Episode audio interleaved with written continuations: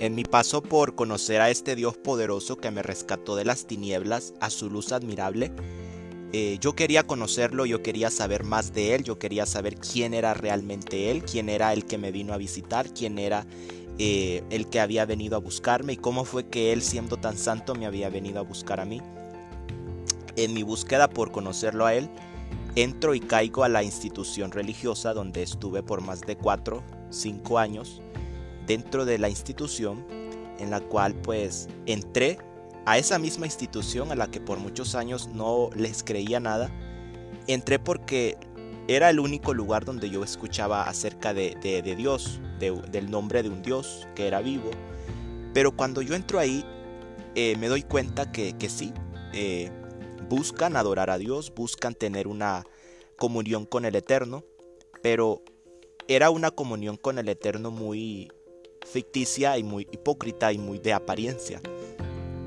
Entonces resulta que yo entro y comencé a estudiar su palabra, me enseñaron su palabra, aprendía su palabra, sus parábolas, las enseñanzas de Jesús, eh, como lo conocí en ese entonces, eh, sus enseñanzas, el Nuevo Testamento, el Antiguo Testamento, eh, nos enseñaban que el Antiguo Testamento estaba abolido porque Jesús había pagado el precio en la cruz y que el Antiguo Testamento estaba abolido. Entonces ese fue el concepto que yo tenía y poco a poco el Eterno en muy pocos meses recién llegado eh, aprendí bastante acerca de sus enseñanzas, sus doctrinas y me seleccionaron a mí de entre varios jóvenes para ser maestro de niños de la escuela dominical. Poco a poco fui creciendo en, en sus enseñanzas y ahí estuve sirviendo por más de cuatro años en el ministerio infantil y entendí que eh, estar ahí era de parte del Todopoderoso para mi vida, era un propósito que Él eh, tenía para mí, para cumplir el propósito por el cual Él me había traído a esta tierra.